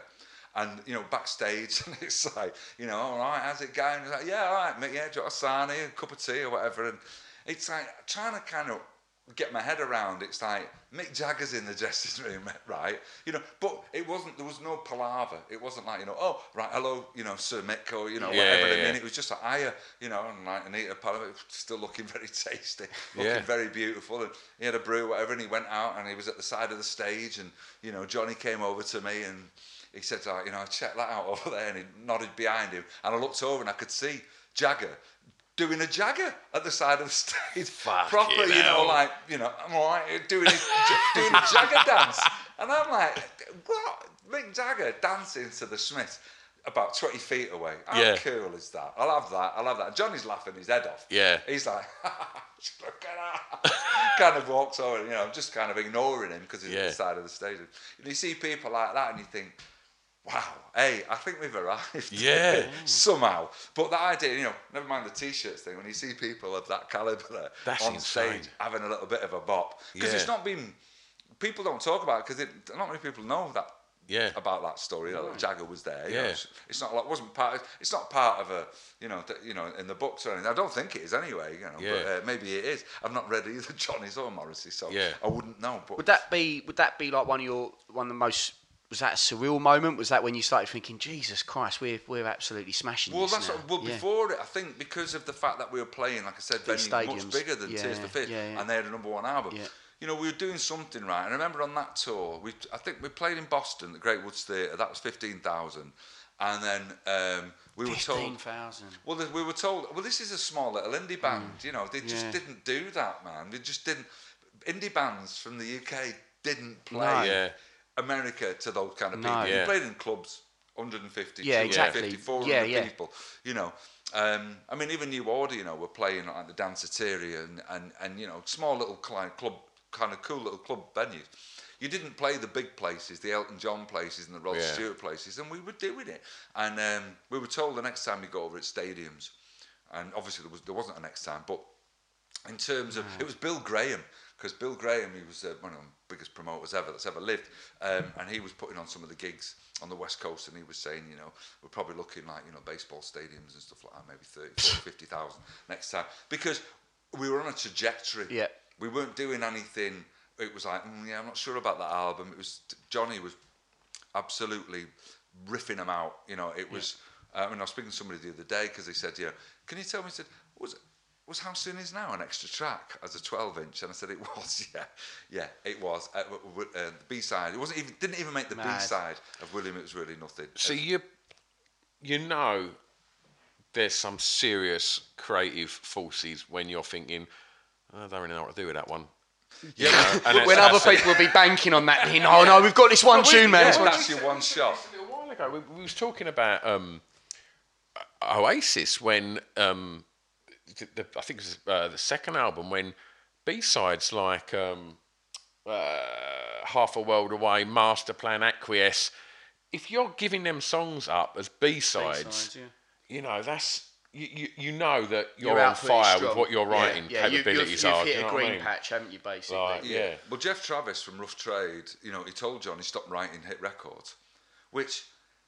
it's such a strange thing. I know what he means, mm. and he's right. Yeah. You know, because obviously most bands, you know, when they've got an album out, they're like, you know, if you've got three singles on there, result, boom, yeah. thank yeah. you very much. Because most of them will have one. Yeah. yeah. If you'll have one single, that's cool. If you have yeah. three, fair dues, you know, it's like we're minted. We're, yeah. we're gonna, we could, we can get, we can get, get a lot of kind of uh, press and promotion and stuff because we'll release that six months later, or three months later, another yeah, one. So one we, can, yeah, we, get, yeah, we can stretch yeah, yeah. that out, that album, because it'll have, it'll all be on there. Um, and again, I'm talking in old money really now, because obviously people just buy a download when they want a download mm. rather than having to buy the album. So um, in terms of that, you, you can understand why he was saying, look, you know, you get, how soon is now? Well, you know, that can't be an extra track as mm. a bonus track for, on a, on a twelve-inch single. Mm. You just can't do that. That can't be done. So, you know, uh, we want some fillers. You know, can you write some some tracks that you're putting on the album to fill out the album, really, rather than all being singles? Because we didn't release, you know, we didn't take singles from from albums. We ju- Johnny just put his guitar on and wrote a single mm. to go, you know, to, to be released before the album, rather than, right, well, we'll call that from, you know, that track and that track and that track. Yeah. We just didn't do it because of his prolific writing. It's, it's mad. It's well documented on these podcasts that I'm, I'm an insane Smiths fan, right. you know, and like, I grew up. Like, and it, and it, you know, it's it's a you know, and it's it's, it's great that I got to, to, to work with you in the clubs. Good, and, and good, I, good reason to and, get up today, and, wasn't and, it? Yeah, and come yeah. and come and sit here and talk about this. But as much as all the Smiths music that I adore, I to this day still think that that How Soon Is Now is the one record that I can I would say like Fool's Gold yeah. that sounds different to everything else you've done, yep. and just sounds yeah. like it's from. At a time somewhere. Yeah. It, yeah. It's just... There's a lot of work gone on that. I mean, yeah. guitar-wise, I think there's thirteen guitars on it. Really? Bloody yeah, well, hell. When we were doing it, the idea of keeping it in time, because what you do normally now is, a, you, you know, use a click track or you'd use a loop. You know, because Phil got it's a loop. You know, it's, you know, you know, you know, the drummers just don't... So, so where's, where's that sound come from? Because I've heard so many stories that he, it was just a... a Uh, he kicked an old Vox amp to get that. No, it was it was a Fender Twin, uh, and there's a, a vibrato built into it. So when you hit the um, hit, uh, hit the string, yeah. right. But the thing is, when you play the way that he played it, he played it from what I can remember, and I've just thought of this now. I think it's a bit like. Um, See, Geordie from Killing Joke, you know that style yep, of yep, playing yep, yep, yep. with it, with that White Falcon that he yep. plays. Is it White Falcon? It's a kind of forward and back, forward and back. It's a kind of like figure of eight kind yeah, of thing. Yeah, yeah. And I remember Johnny playing that a bit like that. And the thing is to keep it in time because the timing of it. If he played it slightly too quick, so if he's playing the riff, if, if he's got the delay, it'd be out of time. If he plays,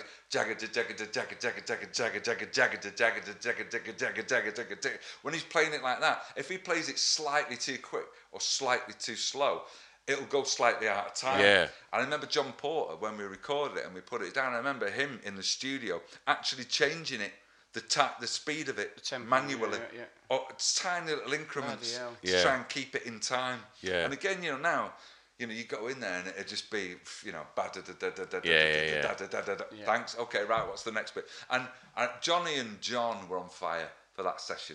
Because when, I mean, I remember them even sort of like talking about getting the guitar and taping up five strings and just having one string and then hitting it with a nail. So it was like, and then you... Great production techniques. John Pott was a great producer, you know. Yeah. And between the two of them, they came up with just... Because I think, you know, when, when two people are right to work together like that, it was like there was... Um, I mean, obviously the chemistry was right. We knew that anyway.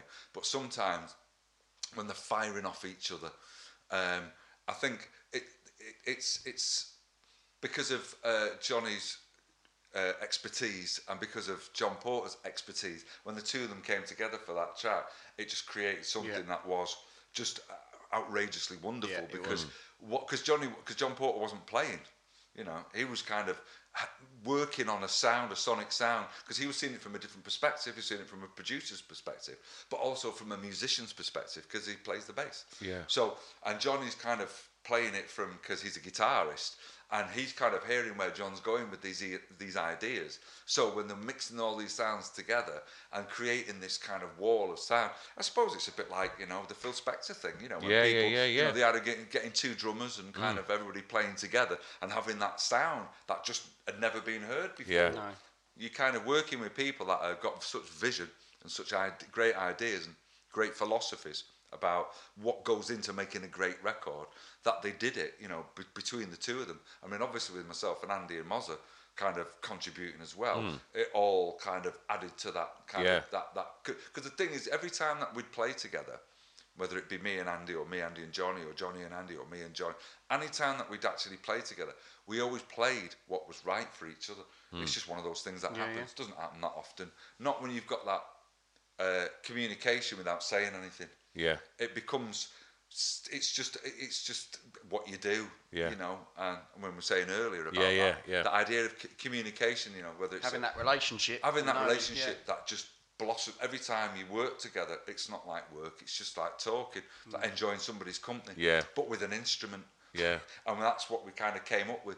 We we, we were, you know, and same what the Beatles did, you know. I mean, it worked. Ringo, yeah. not a great drummer, no, he's not, but he's a brilliant, as far as I'm concerned, it couldn't have been anybody else in the yeah. room. And the same with Charlie Watts, you know, I mean, a great drummer, but people don't talk about Charlie Watts and say, oh man, that drum riff there is magical, yeah. they just don't do it, yeah. because it's just so right for the Stones. Yeah, it sits where it sits. It's just yeah. that's. Yeah. It couldn't be anything else. Couldn't yeah. be anything else than Charlie Watts playing that. Yeah. There's no right and wrong drum beat yeah. for the Stones. It's Charlie. Yeah. Playing the drums for the. Wouldn't for work the with Keith Moon, would it? No, like, wouldn't work with anybody. Yeah. You know, and and you can say that about certain bands. Yeah. You know, and and when we played together, we created tracks like that. How Soon Is Now, and I suppose after kind of talking about why to certain albums that have kind of made me go, whoa, yes.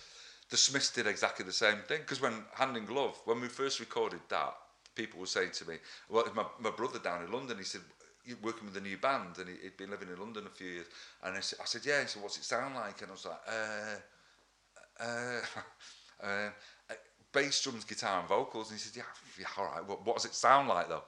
And I couldn't explain it to him. He said, come on, there must be some reference point. Yeah. Is it punky? Is it rocky? What is it? Poppy? What is it? You got, you got. Yeah, all of that. And, and, yeah. and I was like, yes, yes, yes, yes. And I said, look, you have to hear it tonight. And then when we recorded Hand in Glove, it was the first time that we'd been able to record a song that sounded, that was layered, obviously, and the first time that we'd been able to hear what we sounded like as well. And it was magical to hear that. And it was like, that's what we sound like. Well, I'd never heard a band that yeah. sounded like the Smiths no. before. No, we was having I was having this conversation with you on, on the, the way up here, here. and we, it's weird because it also mirrors a lot of why what so far you've picked for your albums is that unique sonic sound, and that's what ends up staying with you and ends up being what you end up loving, isn't it? It's mem memorable records. What's going to make your top five are those records that you're like, well, what is that? What I've not heard it before, oh, yeah. and I've not heard it before, but it's also good. It's not like I've heard it, not heard it before. It's a fucking awful racket. Yeah. It's, yeah. This is m magical. Yeah, and um, that that song in particular, it just it just casts it just it, gives it, me an imagination of what's. Everyone like. does it. It's it's it's a, it's a lazy thing to do, but you know, someone says, "Oh yeah, you heard Spanish, what they sound like." You, you do it. You can't help it. You know, what do they sound like? Oh, they sound a bit like that, a bit like that. And I'm yeah. sure nowadays people go, "Yeah, they sound a bit like Smiths." Yeah, yeah. yeah. But yeah. for me, growing up, the Smiths. No one sounded like the Smiths, mm, you no. know. It was and the Cure. The Cure sounded like the Cure. Yeah. yeah. Like and, and you know, for, for me, them yeah. sort of bands, they didn't sound like anything else, mm. and that's that's why they. And also, the music still stands up. Yeah, do you know what I mean? It still sounds new.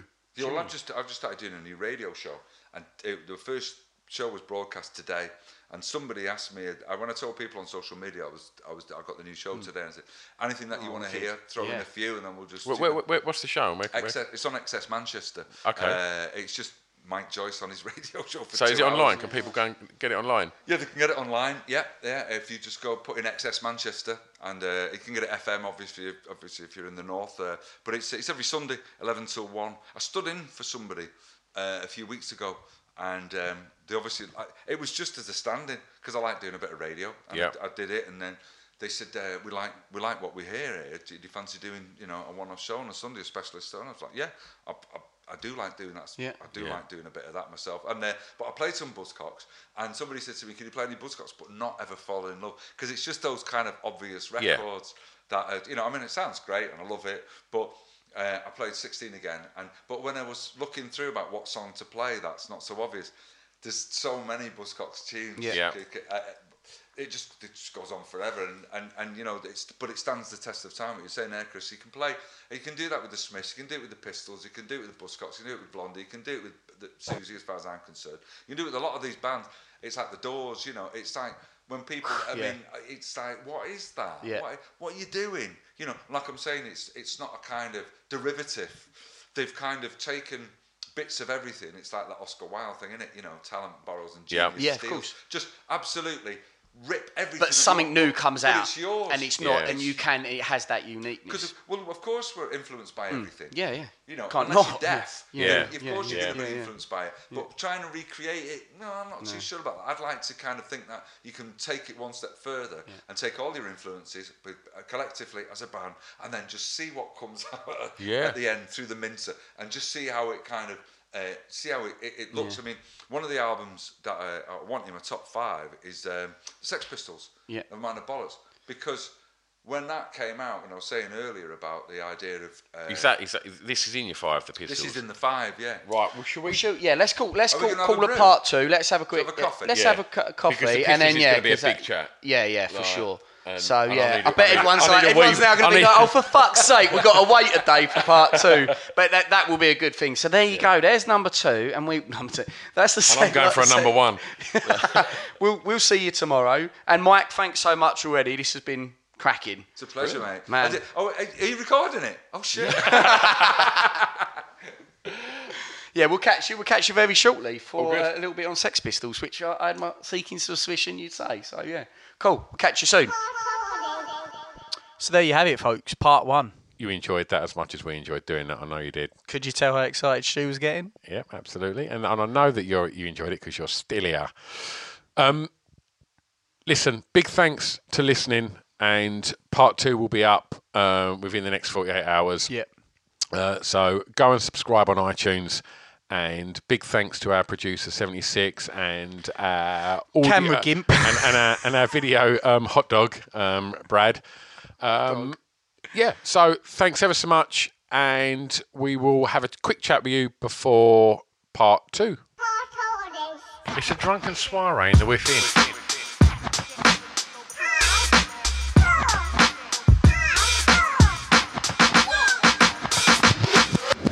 Chris and Stu present Our Core Listing, the podcast.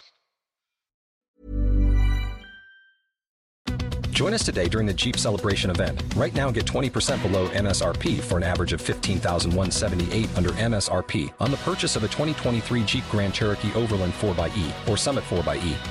Not compatible with lease offers or with any other consumer incentive offers. fifteen thousand one hundred seventy-eight average based on twenty percent below average M S R P from all twenty twenty-three Grand Cherokee Overland four by E and Summit four by E models in dealer stock. Residency restrictions apply. Take retail delivery from dealer stock by four one. Jeep is a registered trademark.